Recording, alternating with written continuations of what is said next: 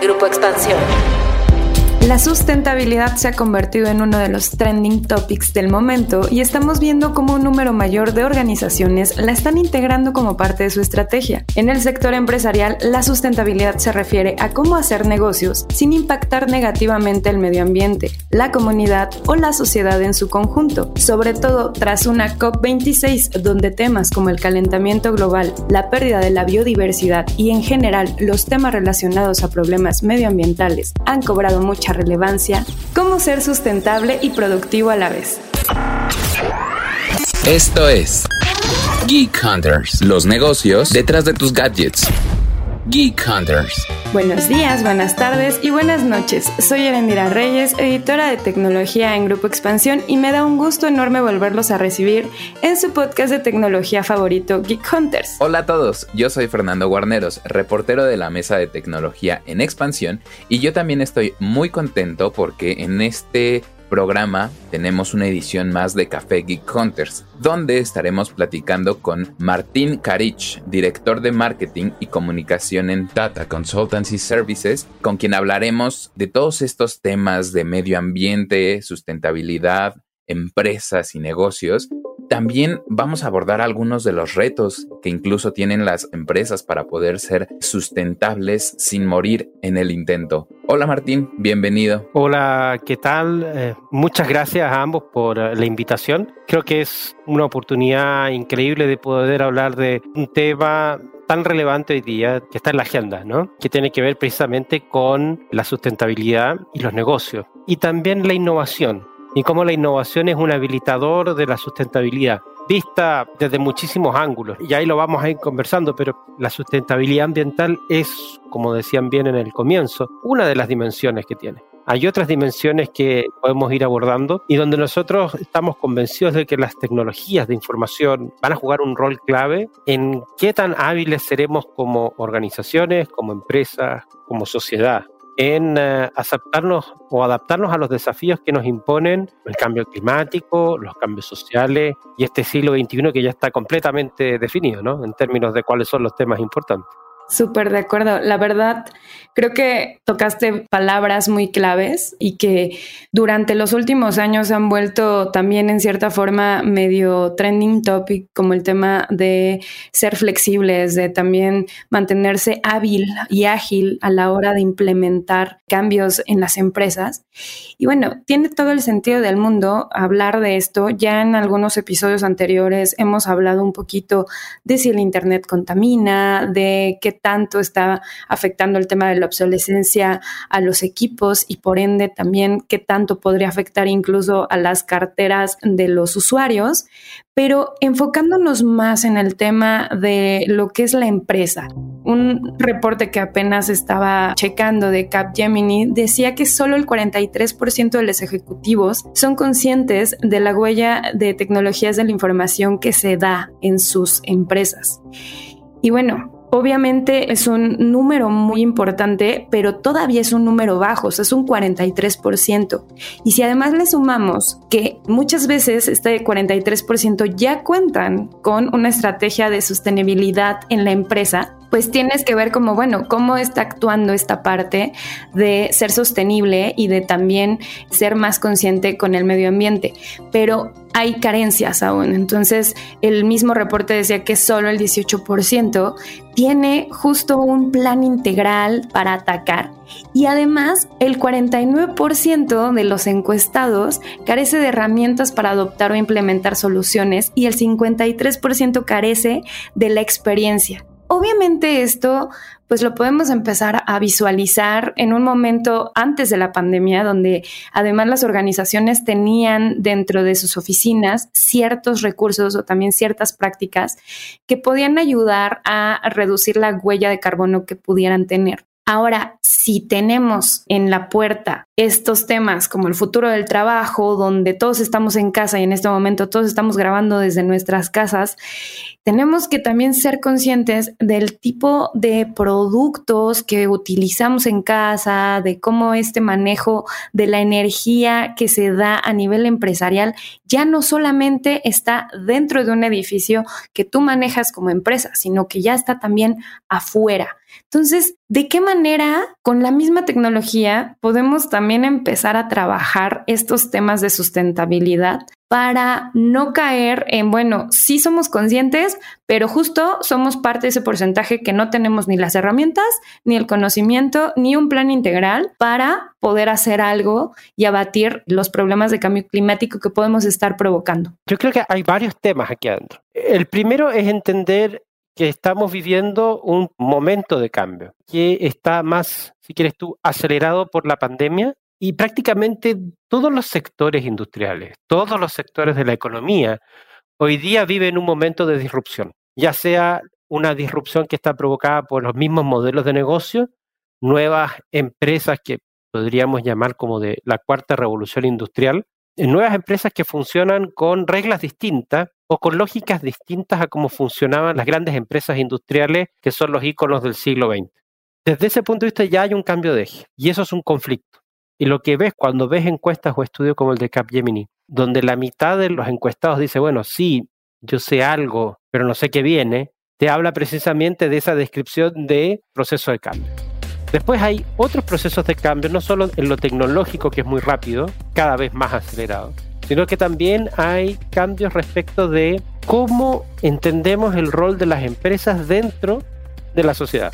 Y de vuelta, haciendo la comparación, ¿no? Y fíjate, probablemente puede ser súper interesante ver qué tipos de empresas son los que tienen estas mayores dudas. Dentro de la lógica de las empresas industriales, lo importante es el accionista, ¿no? Y cómo yo genero mayor retorno al accionista.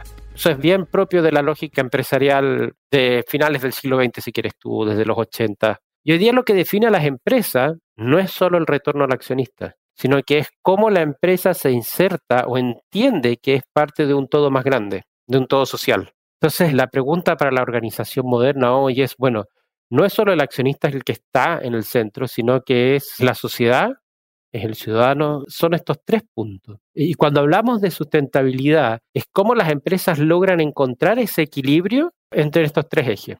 Evidentemente el tema ecológico es súper visible y es, entre comillas, asible. Pero están los otros que también son clave. Y una de las, probablemente una de las señales más potentes se dio, no sé si fue el año pasado hace un par de años, en el último Foro Económico Mundial en Davos, cuando BlackRock, que es el fondo de inversión más grande del mundo, dice que ellos no van a invertir en empresas que no reporten eh, el triple impacto, es decir, lo ambiental, lo social y también los resultados financieros, te está dando una tremenda señal de hacia dónde está yendo. Entonces, cuando hablamos de sustentabilidad, son estos tres ejes. En lo ambiental, evidentemente hay muchísimo por hacer hay que entender dónde está esa huella. Nosotros tenemos un compromiso de ser eh, carbono neutrales en los próximos años. Queremos llegar a ser carbón cero. Pero eso implica entender muy bien dónde están los impactos, cuáles son los que están bajo tu control y cuáles son aquellos que tú no controlas. Y todo depende de cómo quieras medir. Tú puedes medir, por ejemplo, el consumo promedio de un computador encendido, el aire acondicionado y la ocupación de un edificio pero también tienes que incorporar en la ecuación si tienes las cosas en la nube. ¿Qué parte del consumo energético de la nube en realidad es tuyo? ¿Y cómo se alimenta la energía de esa nube o de esa granja de servidores? Entonces son todos esos puntos que tienes que ir viendo. Pero también tiene que haber un compromiso y una mirada a ver cómo yo ayudo a generar tecnología y al final del día software también. Y eso es lo que hacemos nosotros, que es generar esta consultoría. ¿Cómo podemos generar software que nos ayude a ser más sustentable? Y un ejemplo súper práctico. Nosotros este año anunciamos que vamos a trabajar con Jaguar Racing Team en la Fórmula E y vamos a ser partner de ellos. Y el objetivo uno dice, pero ¿qué hace una empresa de consultoría, ¿no es cierto?, India en la Fórmula E. Y tiene que ver precisamente con eso, es cómo tú puedes aprender en la pista electromovilidad, cómo puedes ayudar a mejorar los algoritmos, cómo puedes hacer análisis de datos, qué es lo que hay en la batería, en la tecnología las baterías. Y eso después se va a traducir en un impacto diario porque en los próximos 20 o 30 años vamos a migrar a los autos eléctricos. Y eso es otro desafío.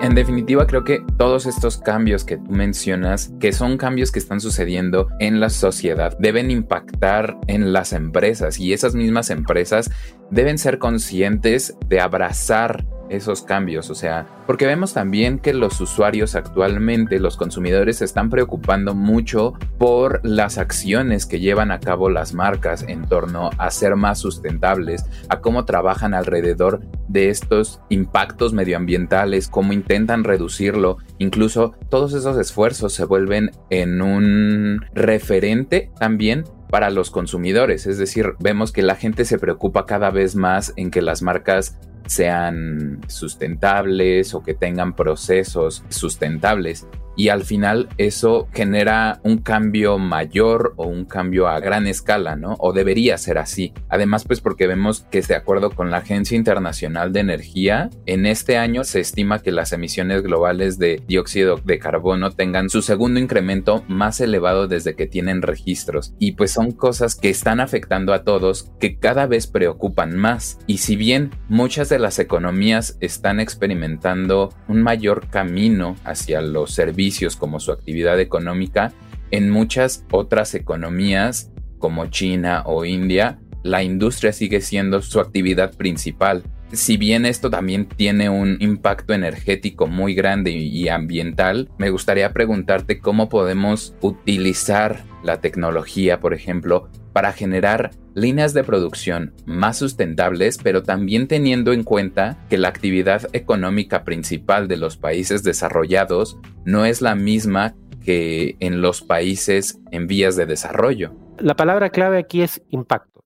Las empresas hoy, aquellas que van a ser exitosas, son las que entiendan que tienen un impacto en la sociedad, en el medio ambiente, etc.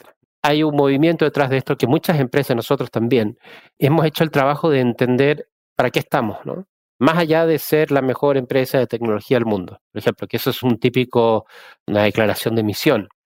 La pregunta es, ¿para qué estamos? ¿No? Y eso tiene que ver con lo que se llama todo este tema del propósito corporativo. Si tú logras entender para qué estás, ya no solo te preguntas cómo yo puedo generar un mayor retorno económico, sino que tu foco pasa a ser cuál es el impacto que yo tengo.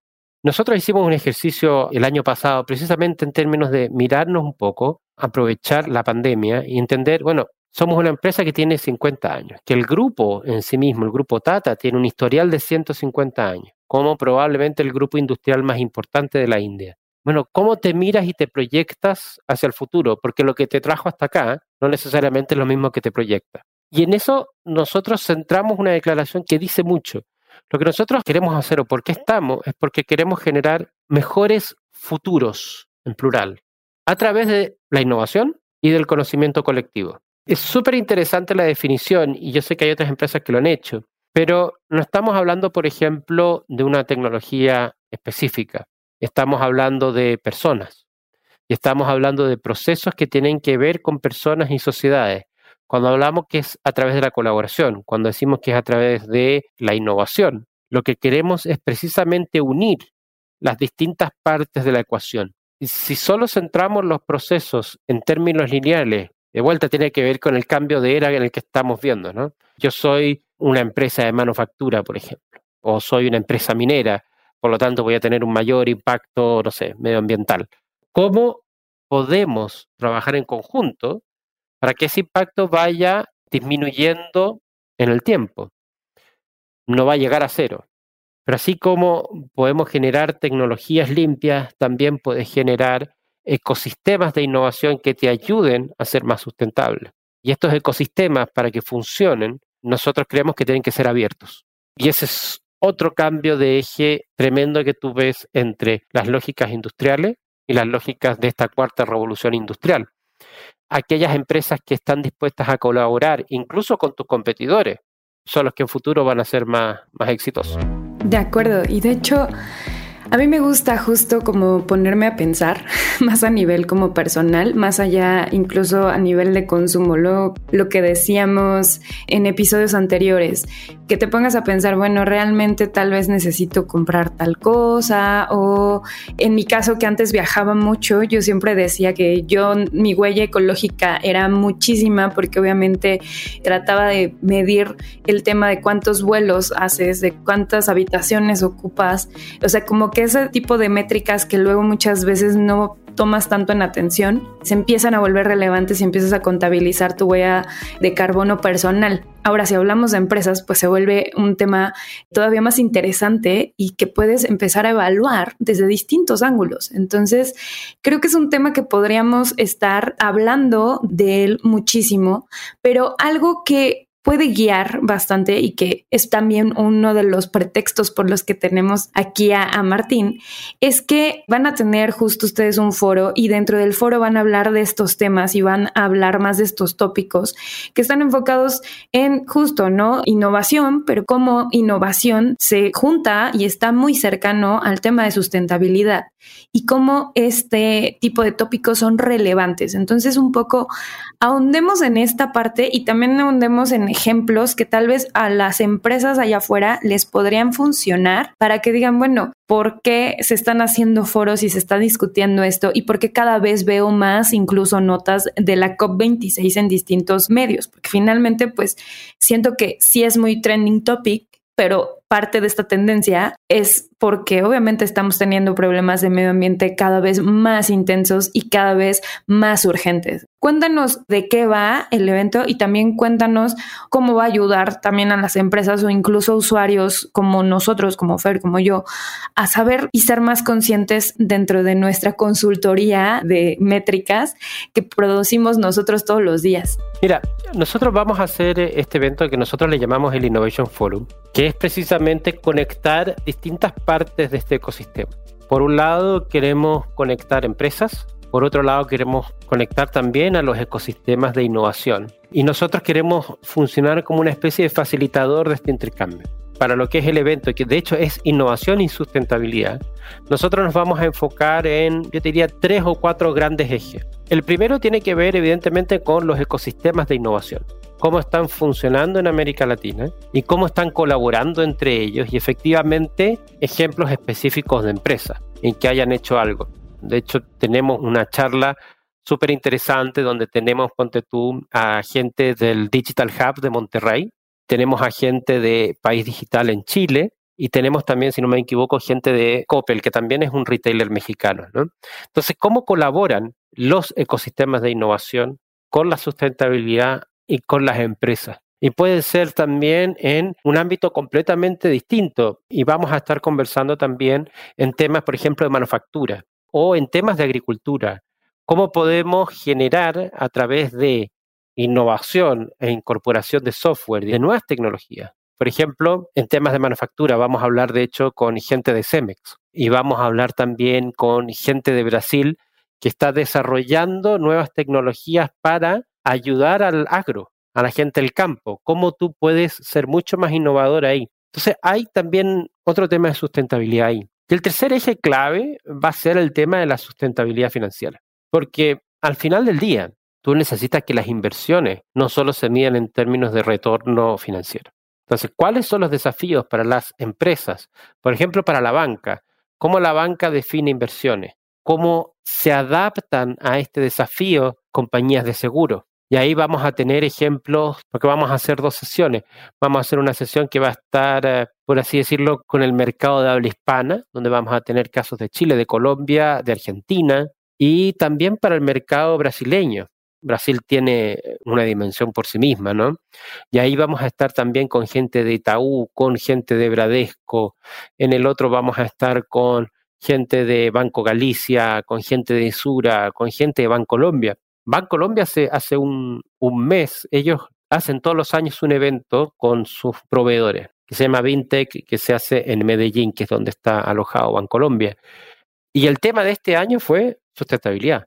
Me gusta mucho que estén hablando de sustentabilidad, sobre todo a un nivel de inversión, y lo mencionaste tú al principio, y ahí creo que me gustaría un poco que ahondáramos más, porque me parece muy relevante cómo ya no tienes como empresa que trabajar solamente para los inversionistas y para decir, ok, el dinero es importante, lo tenemos grabado todos, las inversiones son importantes, pero también el retorno de esas inversiones tiene que ver un tema sustentable. Y creo que ahí me gustaría que me cuentes un poquito más con este último ejemplo, si se puede. Claro, claro, porque la atención al final del día como todas estas tensiones. Y las cosas no son eh, blanco y negro y tampoco son de la noche a la mañana.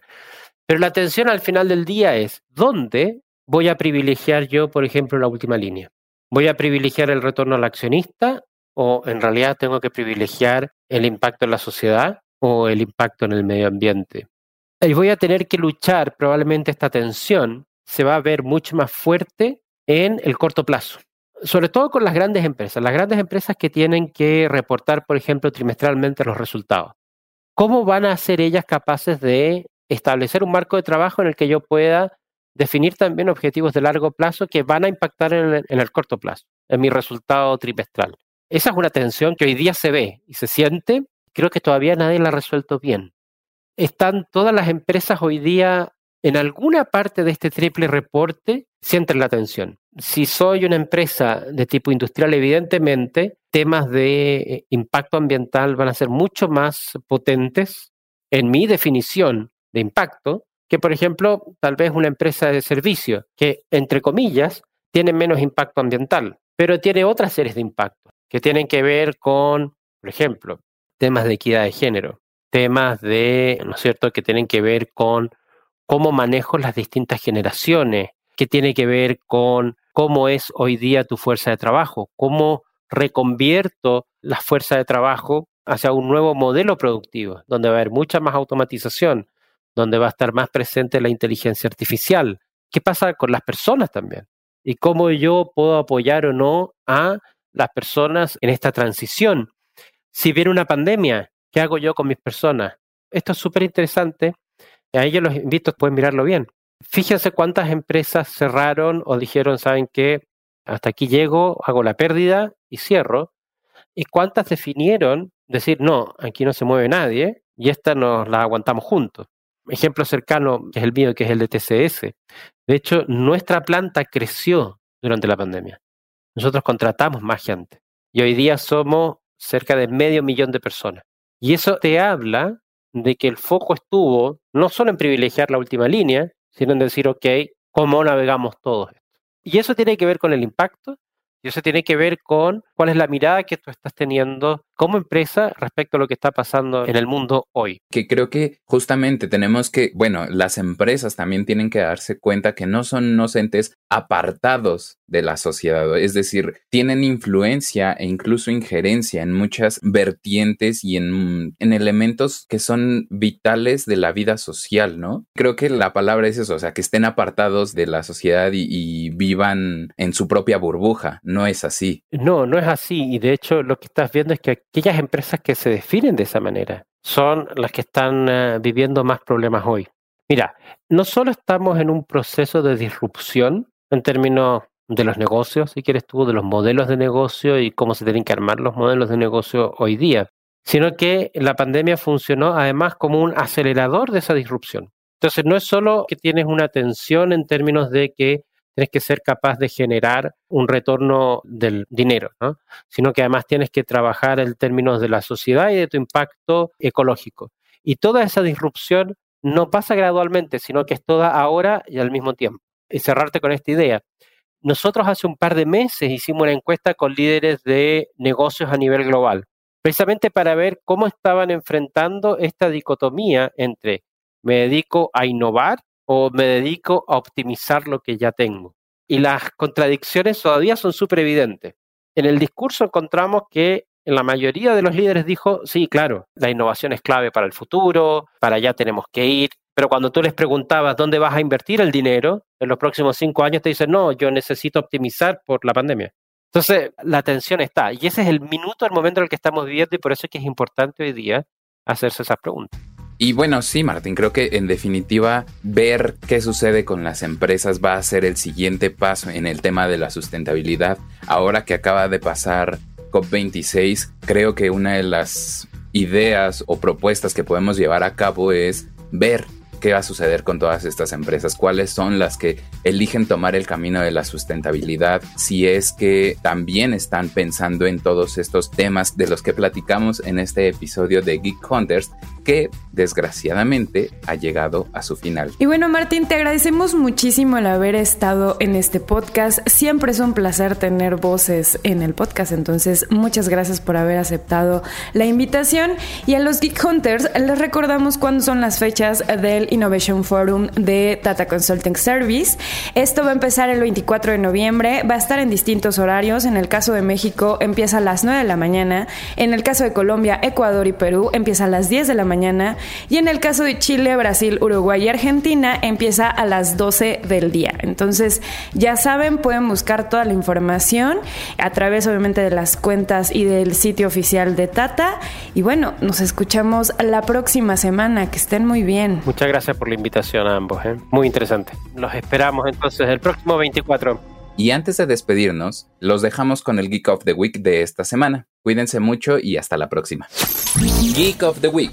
Una startup basada en Nueva York y llamada Voyager Labs está dando de qué hablar por el desarrollo de un software que promete determinar si uno de tus amigos de Facebook o Instagram han cometido un delito o está planeando cometer uno. De acuerdo con un informe del medio inglés The Guardian, la aplicación ayuda a la policía a investigar y vigilar a las personas, reconstruyendo toda su vida digital, tanto pública como privada. Arrestamos individuos que no han roto la ley. Pero lo harán. La empresa además usa inteligencia artificial para descifrar el comportamiento humano dentro de la interacción en redes sociales que tiene, así como determinar el tipo de ideología con la que son afines. El informe del medio inglés es parte de una investigación más extensa hecha por el Brennan Center y también muestra que el software saca conclusiones que podrían ir en contra de las protecciones de la primera enmienda e incluso podría representar violaciones a los derechos humanos de perfiles que sean adversos al régimen que contrata el software. Geek Hunters, un podcast de Grupo Expansión.